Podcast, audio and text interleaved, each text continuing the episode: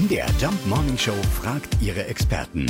Fakt oder Fake? In Fußballstadien soll es tatsächlich Promillegrenzen geben. Sportkollege Thomas Kunze, ähm, Stimmt das? Das ist Fakt und zwar schon eine ganze Weile. Einige Fußballclubs im Profibereich haben in ihrer Stadionordnung eine Promille-Obergrenze. Um genau zu sein, sind es aktuell sieben von 18 Bundesliga-Clubs.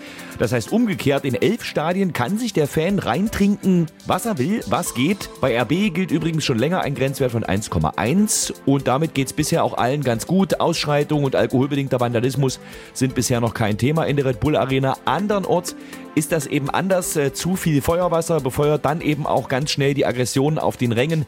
Und bei Hochsicherheitsspielen zum Beispiel, da gilt oftmals sogar ein absolutes Alkoholverbot in den Stadien. Bei normalen Partien gibt es natürlich ein Bierchen. In Leipzig sind das je nach Konstitution drei bis vier große Bier, bis man 1,1 Promille erreicht hat. Das reicht zwar nicht, um sich ein schlechtes Spiel schön zu trinken, aber ganz sicher, um beschwingt nach Hause zu kommen. Also guck, genau wie beim Autofahren gilt auch in manchen Fußballstadien tatsächlich eine Promillegrenze was man bei so manchen Fangesängen nicht vermuten könnte. äh, wie war das? Es gibt nur einen Rudi Völler! Ein Rudi Völler!